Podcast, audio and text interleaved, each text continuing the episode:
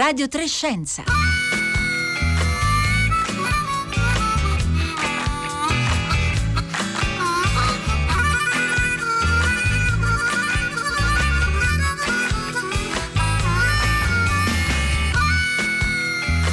Le 11.30 trascorse da 35 secondi, buongiorno da Marco Motta, benvenuti all'ascolto di una nuova puntata di Radio Trescenza e in una giornata come questa, il 18 marzo, giovedì 18 marzo, segnata dal ricordo per le vittime del Covid eh, del nostro paese e dall'incertezza poi che ha caratterizzato gli ultimi giorni con la sospensione dei vaccini AstraZeneca, in attesa naturalmente di sentire cosa, eh, come si pronuncerà oggi l'Agenzia Europea eh, del Farmaco. Noi vi proponiamo di continuare a parlare di eh, vaccini che lo sappiamo sono lo strumento eh, più importante che abbiamo a disposizione per uscire eh, dalla eh, pandemia in cui siamo intrappolati ormai da più di un anno. Noi vi proponiamo di andare oggi nel Regno Unito, il paese che per primo, come sappiamo bene, ha iniziato la campagna di immunizzazione di massa, che oggi è arrivato a vaccinare più di 25 milioni di suoi cittadini, sebbene la eh, stragrande maggioranza con una singola dose finora, che si è differenziato anche dalla maggior parte dei paesi europei nelle decisioni sul eh, vaccino AstraZeneca, che lo ricordiamo è nato proprio all'Università di Oxford. Sono stati spesso citati in questi giorni dati della farmacovigilanza britannica, eh, conferma dell'efficacia e della sicurezza del vaccino eh, AstraZeneca. Di questo eh, parleremo eh, con gli ospiti di oggi, che sono entrambi ricercatori ricercatori eh, e docenti nel Regno Unito, anche per capire come sono stati vissuti in questi giorni, eh, questi giorni eh, così particolari eh, dalla popolazione e dalle autorità anche eh, britanniche. Eh, se volete potete come sempre partecipare a questa diretta con le vostre domande e le vostre riflessioni scrivendoci un sms, un whatsapp al 335 5634 296 oppure tramite Facebook e Twitter.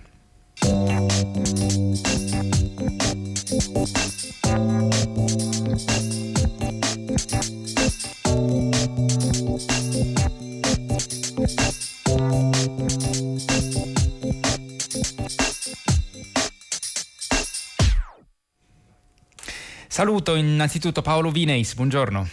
Buongiorno. Grazie per essere con noi, Paolo Vineis, epidemiologo ambientale all'Imperial College di Londra e anche vicepresidente del Consiglio Superiore di Sanità qui nel nostro paese, autore tra gli altri di Salute eh, senza eh, confini, pubblicato, ripubblicato eh, di recente da Codice Edizioni, alla luce anche eh, naturalmente delle, delle, nuove vicende della, della pandemia. Buongiorno anche a Giorgio Gilestro. Buongiorno. E grazie anche a lei per essere con noi a Radio Trescenza, neurobiologo, ricercatore all'Imperial College anch'egli di Londra, che negli ultimi mesi si è eh, preso la briga eh, di raccontare, analizzare le questioni anche più complesse della pandemia eh, su Twitter e su altre eh, piattaforme social. Allora, eh, Paolo Vineis, vorrei partire eh, da lei e partire dai dati, perché lo ricordavamo all'inizio, 25 milioni di circa di cittadini vaccinati, di cui attorno a una decina con con eh, decine di milioni naturalmente con AstraZeneca, insomma rappresentano un campione molto vasto eh, per la farmacovigilanza, anche per la comparazione degli eh, affetti, effetti avversi eh, tra i differenti vaccini. Anche nel Regno Unito sono state segnalate eh, morti e reazioni avverse più gravi in correlazione temporale con l'inoculazione del vaccino. Ci sono stati segnali eh, significativi, quei segnali che andate a vedere, a cercare voi epidemiologi quando si tratta di sorvegliare eh, gli effetti dei farmaci nella popolazione generale? Eh, non ci sono stati segnali in questo senso, e, cioè che l'Inghilterra dispone di sistemi informativi eh, molto strutturati, cioè, c'è un problema veramente di infrastruttura e anche di tradizione di eh, quello che si chiama linkage tra diversi, diverse basi di dati. E sono usciti alcuni articoli recentemente che sono poi quelli eh, a cui tutti fanno riferimento sull'efficacia di eh, Pfizer e AstraZeneca, un articolo scozzese e uno di eh, Public Health England, eh, sono sotto forma di preprint su Lancet oltre all'articolo israeliano e questi fanno un confronto diretto tra AstraZeneca e Pfizer in milioni di persone, eh, appunto in, in, Inghilterra, in Scozia e, in Israele. E eh, questo confronto consiste in eh, evidenziare l'efficacia e gli effetti collaterali nei vaccinati con i due vaccini e anche rispetto ai non vaccinati. Questo tipo di infrastruttura e di confronti sistematici basato su linkage eh, tra la, l'elenco dei vaccinati, eh, i registri dei medici di medicina generale, le cartelle cliniche ospedaliere, i dati di mortalità eh, sono assolutamente fondamentali per de- dare delle risposte in tempi relativamente rapidi o anche molto rapidi. Eh, Mi scusi eh, Paolo Vinis, per capire, questo, quando lei parla sì. di questo linkage, di questo legame no? di, di, connessione a rete tra tutte queste eh, sì. base dati sostanzialmente, lei ci sta dicendo che eh, c'è un sistema anche più avanzato rispetto al nostro paese e ad altri paesi europei dal punto di vista dei dati che possono venire raccolti nella farmacovigilanza, le segnalazioni per esempio dei casi avversi, che c'è eh, un, certo. dire, una rete più stretta, una maglia più stretta di raccolta di dati anche per questi, per questi aspetti qui? Eh, sì, la farmacovigilanza vigilanza è ancora un altro aspetto, cioè è normata a livello europeo, esiste ovviamente anche in Italia, c'è una rete di farmacovigilanza che è basata su segnalazioni spontanee da parte di medici, infermieri, privati cittadini e così via. Ma eh, in più quello che rende eh, quasi unica l'esperienza inglese, ma non soltanto inglese, è questa possibilità di linkare tra di loro eh, basi dati. In più vorrei dire che c'è una tradizione di cultura della prova in Inghilterra, per cui sia i cittadini, sia eh, la stampa e lo stesso Parlamento eh, sono abituati a ragionare in termini di prova. Per esempio, banalmente, eh, il numero di casi attesi. Eh, di fronte a un apparente eccesso, supponiamo, di tromboembolie, c'è una, un'istintiva tendenza a chiedersi quanti sarebbero stati i casi in assenza della vaccinazione. E questo è, ben compreso dalla stampa, dalla popolazione. Ricordo che in Inghilterra c'è un, un ufficio in Parlamento che si chiama Science in Parliament, che è stato fondato addirittura nel 1939, eh, che, che, dimostra la sensibilità, eh, per così dire, della classe politica nei confronti della, eh, del dialogo con la scienza, della necessità di basare le decisioni, eh, come si dice, su criteri evidence-based, cioè basati su prove scientifiche. E questo fa e Paolo Vines, lei, lei, diceva appunto il, il partire dai eh, casi attesi, eh, sembra che sia stato questo a guidare diciamo, anche la decisione o comunque l'analisi fornita dal Paul Ehrlich Institute in, in Germania, eh, che sì. è stata poi alla base della decisione eh, delle autorità tedesche di eh, sospendere il vaccino, eh, la, la, campagna vaccinale col vaccino AstraZeneca e poi in qualche maniera fatto da guida, da traino anche per gli altri paesi europei c'è chi in questi giorni ha eh, messo a confronto in qualche maniera il rigore eh, tedesco e le modalità di eh, sorveglianza, di analisi dei dati inglesi. Ha senso eh, questa contrapposizione e Beh, insomma lei è, stato, sì. è, rimasto sorpresa dalla decisione eh, tedesca? Dunque, no, no, non sono rimasto del tutto sorpreso perché è, è no, normale che ci troviamo in una fase istruttoria, io la chiamerei così è una fase istruttoria in cui si cerca di capire esattamente che cosa è successo e eh, l'EMA eh, mi auguro prenderà una decisione oggi e come nei processi in tribunale c'è una fase istruttoria e poi ci sarà un verdetto e eh, nell'attesa del verdetto si applica il principio di precauzione. Il problema di Covid è che tutto è stato molto accelerato, queste sono, sono procedure che us- sono usate regolarmente per i farmaci eh, nell'ambito della farmacovigilanza, ma richiedono eh, abitualmente molto più tempo. Oggi dobbiamo decidere in tempi rapidissimi, di pochi giorni. Sicuramente il Paul Ehrlich Institute ha, ha fatto un'indagine eh, molto rapida e accurata perché ha immediatamente calcolato il, il numero atteso eh, per i sette casi che, si, che, sono stati identificati su 1,6 eh, milioni di vaccinati in Germania, eh, di questi 7-6 erano donne giovani, quindi eh, ha effettivamente identificato un problema e eh, ha avviato un'indagine e nel frattempo ha suggerito il principio di precauzione. Non pare però che ci siano analoghi eccessi eh, in altri paesi, quindi eh, a livello medio europeo eh, l'atteso sembra più o meno pari all'osservato per quanto riguarda le tromboembolie. Um, non so sulla, su quale base giudicherà l'EMA, eh, sicuramente i dati tedeschi sono quelli più accurati al momento attuale.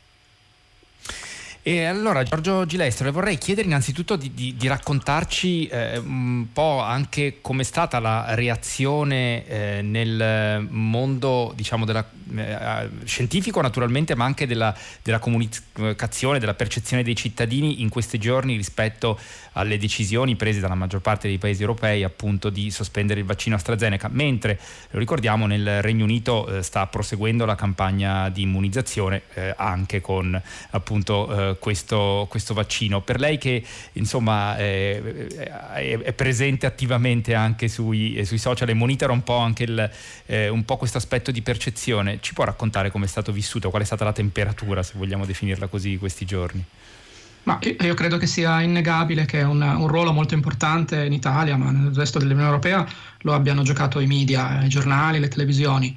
Uh, quindi da lì un pochino si deve partire in un certo senso. Eh, lo hanno giocato nel momento in cui è arrivato il primo allarme, che era quello della Norvegia, uh, i cui sintomi eh, erano simili a quelli riportati poi successivamente dalla Germania, ma non erano i sintomi classici di una normale trombosi venosa, erano appunto di una situazione molto rara eh, che giustificava un campanello d'allarme, ma nei numeri comunque molto piccoli. E invece i giornali in Italia e in Europa si sono buttati a cercare trombosi normali che hanno un'occorrenza di una per mille per anno, quindi vuol dire cioè sono molto mille... più frequenti rispetto a questi casi molto rari eh, che sono oh, sotto sì, insomma, questi rari stiamo parlando di una su un milione, quindi siamo mille, mille volte più frequenti Uh, chiaramente qualcosa che è mille volte più frequente lo si trova tutti i giorni se vogliamo. E infatti i giornali si sono riempiti di mh, mm, povere persone che hanno avuto queste condizioni ma che ne avrebbero avute comunque indipendentemente dal vaccino perché stiamo appunto parlando di mille casi alla settimana di trombosi solo in Italia. E quindi questo, questa, questa, reazione dei media in Inghilterra non c'è stata nel Regno Unito non c'è stata non si è letto assolutamente nulla per i primi giorni Uh, bisognava proprio scovare notizie in fondo ai giornali e online, uh, assolutamente non presenti su, sui telegiornali e questo chiaramente ha contribuito a formare l'opinione pubblica, è inutile negarlo. Poi la cosa è cambiata quando l'Irlanda ha deciso di uh, mettere in pausa le vaccinazioni, forse per una questione di gemellaggio culturale. Nel momento in cui l'Irlanda ha preso questa decisione, a quel punto si è letto di queste notizie anche sui, sui giornali inglesi. Um, rimane il fatto che appunto questa condizione che è stata trovata in Norvegia e in Germania è molto evidente, non è una cosa che, passa, che può passare inosservata perché appunto è un, sì, uno dei sintomi è una trombocitopenia che si vede chiaramente sul corpo come macchie. E quindi se fosse... Ricordiamo vuol dire un calo di, della presenza, la concentrazione di piastrine, giusto? Sì, esatto, come se si verificassero tantissimi lividi sul corpo. E quindi questa non è una condizione che passa inosservata per quanto po- possa essere anche benigna in alcuni casi.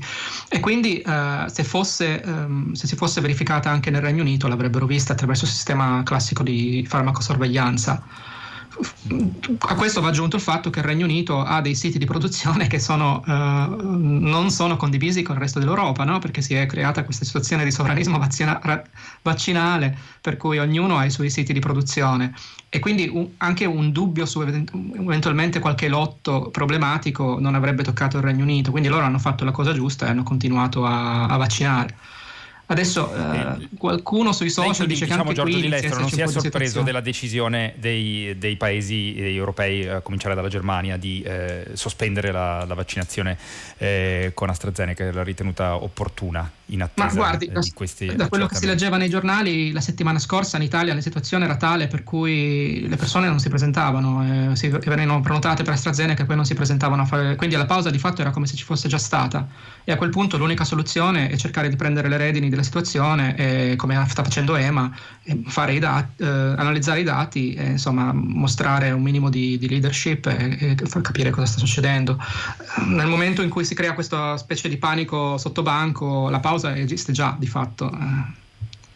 Lei stava citando, Giorgio Di Destro, le, le questioni diciamo, di sovranismo eh, vaccinale, in qualche maniera, le tensioni che si sono create anche a livello europeo, oltre che a livello eh, sovranazionale, a livello eh, globale, sulla questione eh, delle, delle, produzioni, dell'importazione e dell'esportazione eh, dei vaccini. Abbiamo letto, abbiamo sentito che tra l'altro ehm, diciamo, la campagna vaccinale eh, nel Regno Unito potrebbe subire diciamo, una battuta d'arresto proprio nelle prossime settimane o comunque un rallentamento eh, rispetto ai ritmi che ha seguito molto eh, elevati di, questi, di, queste settimane. Eh, come mai?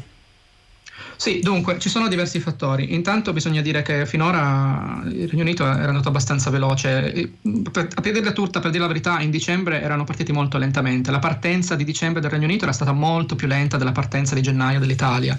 Uh, però poi una volta ingranati erano riusciti a trovare una velocità molto alta eh, che ha permesso di vaccinare 25 milioni di persone, come diceva lei. Siamo arrivati a più o meno ai cinquantenni, adesso stanno vaccinando i cinquantenni e in aprile avrebbero dovuto iniziare a vaccinare i quarantenni. E ieri poi il governo e l'NHS hanno annunciato che invece si, si è preavvesa una, una, carenza di scorte, una carenza di approvvigionamento e che quindi, a detta loro, probabilmente non ci saranno prime dosi in aprile. Um, c'è appunto anche il fatto che avendo um, subito optato per questa strategia di ritardo sulla seconda dose, tutte le seconde dosi francamente sono dovute adesso, a marzo, perché um, iniziando a dicembre e gennaio le seconde dosi sono, dovute, sono iniziate a fine febbraio, inizio marzo. E, e, quindi bisogna vaccinare di nuovo 25 milioni di persone per una seconda dose. Quindi il fattore è, è, è doppio. Da un lato arriva l'incombenza della seconda dose e dall'altro effettivamente questi problemi di produzione eh, di cui AstraZeneca parla da settimane esistono, esistono in Europa come esistono nel Regno Unito e quindi anche qui verranno sentiti. Eh, Paolo Vineis, ehm, possiamo provare ad analizzare diciamo, quanto impatto ha avuto questa eh, campagna di immunizzazione così diffusa su, vasti, su grossi numeri ormai nel Regno Unito rispetto, cioè diciamo se, se ha giocato un ruolo, se lo possiamo ehm, eh, definire eh, rispetto all'andamento dei eh, dati della, dell'epidemia nel Regno Unito, perché sappiamo che in maniera concomitante in questi mesi c'è stato eh, un, un, lockdown continuativo, eh, credo, nel, nel Regno Unito. Allora, dal punto di vista epidemiologico, eh, riusciamo ad estrarre diciamo, il ruolo che, giocato, eh, che, ha giocato la campagna di immunizzazione nel controllo, nella riduzione e nel contenimento dei numeri dell'epidemia? Eh, sì, eh, dunque eh, c'è un tentativo recente eh, di un confronto tra Israele e Regno Unito, eh, dove naturalmente il problema è, è, distinguere tra l'effetto del lockdown e, e quello della vaccinazione. Eh, mh, siccome le classi di età che sono state vaccinate sono diverse nei, nei, due paesi, apparentemente l'effetto della vaccinazione è stato maggiore nel, in, eh, in, Israele, apparentemente sulla base dei dati attualmente disponibili, però sarà necessario un follow up più lungo. Sicuramente la vaccinazione è in misura simile per Pfizer e AstraZeneca. Eh, dimostra di ridurre eh, significativamente sia le ospedalizzazioni che i decessi. E, mh, mm, Paolo Vinis, vorrei tornare un attimo con lei sulla questione che insomma, ci citava anche Giorgio Cilestro e che accennava lei all'inizio, cioè sulla, sul ruolo diciamo, della, di una cultura scientifica mh, mm, eh, più diffusa nel Regno Unito rispetto al, per esempio al nostro paese o forse anche altri paesi eh, europei. Se questa in qualche maniera ha giocato un ruolo anche nel rapporto di fiducia e lo sta continuando a fare eh, tra cittadini e istituzioni? Ma io credo di sì, sono valutazioni in qualche modo soggettive, però anche derivanti da, da un'esperienza di lavoro ormai di, di, 16 anni in Inghilterra. Mi sembra che eh, ci sia una maggiore preparazione in termini di giornalismo scientifico, quindi la qualità dell'informazione scientifica trasmessa dai giornali è superiore. C'è probabilmente in Inghilterra una maggiore fiducia nelle istituzioni, per cui eh, non c'è una pluralità di voci eh, e, una propensione a non credere eh, ciò che viene detto dal, dalle istituzioni e, e dagli organismi eh, istituzionali. Ehm, c'è una cultura della valutazione della prova, eh, diciamo stabile, per esempio io per, per, anni ho fatto parte di un comitato che valutava la cancerogenicità delle sostanze chimiche, questo esiste da tantissimi anni in Inghilterra, in Italia è esistito per qualche anno e poi eh, è stato sciolto. Um, e eh, come dicevo esiste un ufficio scientifico del Parlamento dal 1939 eh, quindi delle, c'è una consuetudine a valutare le prove, a valutare i rapporti rischi-benefici e poi soprattutto io direi che ci sono delle procedure codificate. Per esempio io personalmente mi scontro in Italia con la difficoltà di eh, avere accesso ai dati e questo è ben noto, si è approvato l'Accademia dei Licei, l'Associazione Italiana di Epidemiologia e così via ma anche di effettuare quei famosi linkage che in Inghilterra sono così efficaci. eh, ripeto, il registro dei vaccinati, i registri dei medici di medicina generale, quelli ospedalieri e così via. In Italia eh, ci sono difficoltà estreme, eh, in Piemonte sono circa sei mesi che stiamo cercando di effettuare linkage simili, eh, difficoltà che sono legate prevalentemente a ostacoli di tipo burocratico o di tipo eh, giuridico, per esempio interviene l'ufficio del garante. Eh, in Inghilterra c'è una eh, consuetudine che co- corrisponde a delle procedure ben codificate, per cui i ricercatori hanno facilmente accesso ai dati e a linkage di questo genere. In altre parole si capisce l'importanza della ricerca per prendere decisioni, cosa che eh, in Italia eh, incontra ancora molte difficoltà. Mm. Ehm, vorrei riprendere un paio di messaggi dagli ascoltatori che ci stanno scrivendo al 335 5634 296, eh, in particolare un paio che hanno un tono eh, simile perché penso che sia una questione eh, decisiva e chiedo eh, diciamo, il vostro contributo. Perché Andrea da Bologna dice, visti i tempi brevi in cui le campagne di vaccinazione sono iniziate rispetto alla normalità, sarebbe corretto dire che in questo caso la sperimentazione di massa è in corso ora, condotta direttamente sulla popolazione mondiale, ammesso che questa possa essere affermata durante una trasmissione trasmissione come la vostra e certo ne stiamo eh, parlando e ne vogliamo parlare perché c'è un altro messaggio, questa volta anonimo invece, che dice eh, comunque sia il vaccino anti-covid è sperimentale noi facciamo da cavie. Allora, eh, Giorgio Gilestro, proviamo a eh, chiarire questo aspetto che mi sembra eh, fondamentale la, i vaccini che sono oggi autorizzati, che sono utilizzati nella, eh, nelle campagne di vaccinazione, hanno affrontato un percorso, sebbene accelerato, ma di sperimentazione che ha rispettato, a quanto ne sappiamo, i canoni delle sperimentazioni eh, eh, cliniche dei eh, vaccini e dei farmaci. E come tutti i farmaci e i vaccini c'è una fase di sorveglianza post marketing come viene definita, cioè quella che segue appunto l'introduzione poi eh, nella popolazione di, del farmaco o del, del, vaccino. Mm, come possiamo rispondere a questi eh, due messaggi? Ma eh, sì, assolutamente quello che dice lei è corretto, i vaccini hanno seguito tutti i vari passaggi che normalmente si seguirebbero, sono stati passaggi accelerati non perché abbiano richiesto meno tempo del normale, ma perché si sono accavallati in sostanza, quindi la fase 2 è iniziata quando la fase 1 stava finendo e così via. Eh, la produzione è iniziata, quindi basti pensare per esempio a cosa succede negli Stati Uniti, negli Stati Uniti AstraZeneca non è ancora um, stato autorizzato però gli Stati Uniti hanno uno stock di 30 milioni di dosi AstraZeneca che sta lì ad aspettare, di modo che nel momento in cui poi venga autorizzato possano usarle, ammesso che ne abbiano ancora bisogno, perché a questo passo potrebbe essere a, a, giochi, a giochi, finiti. Quindi insomma si, si è accelerata un po' tutta la procedura, ma non facendo scorciatoie de, dal punto di vista della sicurezza. Questi casi che hanno trovato in Germania, eh, in Norvegia e che non sono emersi in, in nessun altro posto, sono appunto appunto casi rari che eh, comunque interessano, comunque in Germania eh, abbiamo 7 casi su 1.600.000 vaccinazioni, quindi non si fanno 1.600.000 uh, vaccinazioni in nessun trial, nemmeno nel trial più rilassato, più calmo e più tranquillo del mondo, non si arriva a quei numeri. Uh, e quindi è ovvio che poi uh, di fatto quando il farmaco raggiunge il mercato possano apparire qualche effetto collaterale su questi, su questi numeri giganteschi ed è per questo che esiste la farmacovigilanza eh, che è un meccanismo eh, insomma, rodato e diciamo che è molto eh, rigoroso eh, nei, eh, perlomeno insomma, nei, no, nei, paesi europei, negli Stati Uniti dove ci sono eh, le, le, autorità regolatorie. E, ehm, Paolo Vines, chiederei se, se, vuole di aggiungere qualcosa su questo aspetto che mi sembra certo. cruciale e importante. sono assolutamente d'accordo con Giorgio Gilestro, vorrei che fosse molto chiaro questo, cioè non stiamo conducendo una sperimentazione in questo momento, le sperimentazioni sono state condotte ed erano i trial di fase 1, 2, 3 eh, che eh, sono state condotte su decine di migliaia di persone per i diversi vaccini.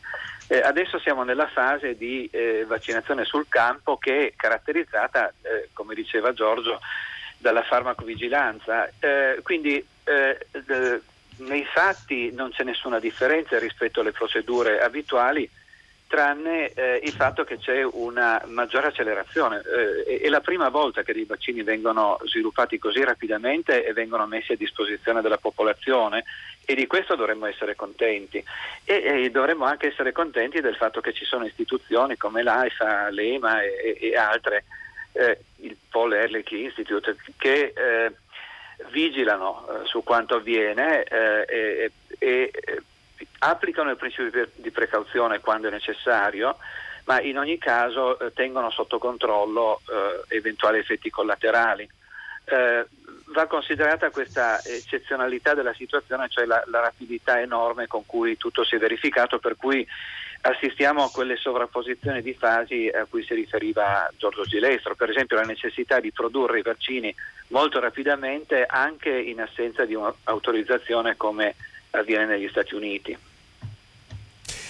C'è Alessia che ci scrive sempre 335 5634 296 eh, sottolineando non è la, la, la, sola che è rimasta colpita dalla, so, dalla, vostra sottolineatura, la sua sottolineatura Paolo Vines dell'importanza del, eh, diciamo dei, eh, dei, dei, dati, della raccolta dei dati, dell'analisi eh, incrociata. E, mm, e, Alessia in particolare dice eh, interessante il commento sui registri vaccinali ehm, chiede anche se eh, tutti coloro, non solo medici e infermieri mi pare di capire, coinvolti nella somministrazione del vaccino in Italia siano opportunamente opportunamente preparati e istruiti nella procedura da seguire al momento della somministrazione. Come fa il medico a capire se il paziente che ha davanti potrebbe essere esposto a rischi, effetti collaterali eh, per il vaccino? Eh, viene fatta una rapida anamnesi. Um, Paolo Vineis. Uh, sì, viene fatta una rapida anamnesi che riguarda soprattutto uh, la propensione ad allergie, reazioni allergiche e soprattutto anafilattiche. Eh, a mio avviso il sito dell'AIFA è molto chiaro a questo proposito e sono anche eh, state eh, sono state date indicazioni ai vaccinatori, eh, viene compilato un questionario da parte della, della persona vaccinata. Quindi eh, ovviamente questo tipo di eh, informazioni e di raccolta di informazioni deve essere via via aggiornato. Ecco, se si scoprisse che al di là delle reazioni allergiche o, o dell'anafilassi ci sono altri tipi di, eh, di eh, eventi avversi, allora questo va inserito nell'anamnesi, però eh, ecco, anche per esperienza personale, perché io sono stato vaccinato, eh, mi pare che ci sia una sufficiente cautela e ripeto, il sito dell'AIFA è eh, piuttosto preciso al riguardo. E, ehm, allora, eh, abbiamo ancora un minuto a disposizione. Vorrei chiedere anche a Giorgio Gilestro eh, come sta andando eh, adesso anche la sorveglianza, diciamo, o il controllo eh, della, dell'epidemia, dei dati eh, nel, nel, Regno Unito, perché sappiamo, insomma, nelle scorse settimane si è molto parlato della capacità del, del Regno Unito di monitorare anche la diffusione delle, delle, varianti sul proprio territorio, che il Regno Unito è il paese che eh, fa più sequenziamenti di virus, in Italia da questo punto di vista siamo eh, indietro, sta, sta continuando questa opera di monitoraggio, diciamo, anche se i dati mi sembra di capire siano eh, migliori rispetto a qualche settimana fa. Sì, assolutamente. Al momento le varianti rimangono, direi, la preoccupazione principale per, uh, per, il Regno Unito e vengono veramente ristrette, cercate. Abbiamo avuto 5-6 casi di brasiliana che sono state um, poi inseguite casa per casa praticamente con dei test porta a porta uh, a livello proprio dell'intera città o dell'intero quartiere su decine di migliaia di persone. Quindi rimane, tutto è stato preso molto molto seriamente perché una conseguenza della vaccinazione a dose ritardata è questa, che le varianti diventano un po' più pericolose perché ah, possono emergere o possono modificarsi per prendere poi il sopravvento sui vaccinati. E questo è anche il motivo per cui siamo ancora in lockdown, di fatto, dal, dal 4 gennaio adesso uh, i, negozi sono ancora tutti chiusi, il Regno Unito è in lockdown, a parte le scuole che hanno aperto la scorsa settimana. Uh, una, cosa che voglio dire... Ma... Prego, prego, Gilestro. Eh, solo volevo um, ricollegandomi a quello che diceva Paolo Vineis all'inizio, cioè sulla, sul fatto che ci sia un'infrastruttura scientifica nel Regno Unito, io vorrei tanto che l'Italia prendesse esempio da questo, se non sul breve termine, almeno, su, almeno sul medio e lungo termine. E ci possono, ci possono, essere tante cose che si possono fare, soprattutto adesso in cui in teoria ci dovrebbe essere un governo tecnico, a partire appunto dai consiglieri e dal provare a imitare quello che qua si chiama il SAGE, che è un comitato tecnico-scientifico altamente eh, tecnico e altamente scientifico, senza nessuna inferenza politica. E questo è sicuramente un uh, modello da cui uh, prendere esempio. Io ringrazio Paolo Vines, lo ricordo, epidemiologo ambientale, Giorgio Destro, neurobiologo e ricercatore, entrambi dell'Imperial College di uh, Londra. Li ringrazio per essere stati con noi in questa puntata di Radio Trescenza che finisce qui. Vi ricordo che Radio Trescenza è un programma ideato eh, da Rossella Panarese, io in compagnia di Marco Pompi che era oggi in regia, Fabrizio Paccione alla console, Francesca Boninconti e Paolo Conte eh, in redazione redazione. Vi saluto e vi auguro una buona giornata all'ascolto di Radio 3 a cominciare dal concerto del mattino.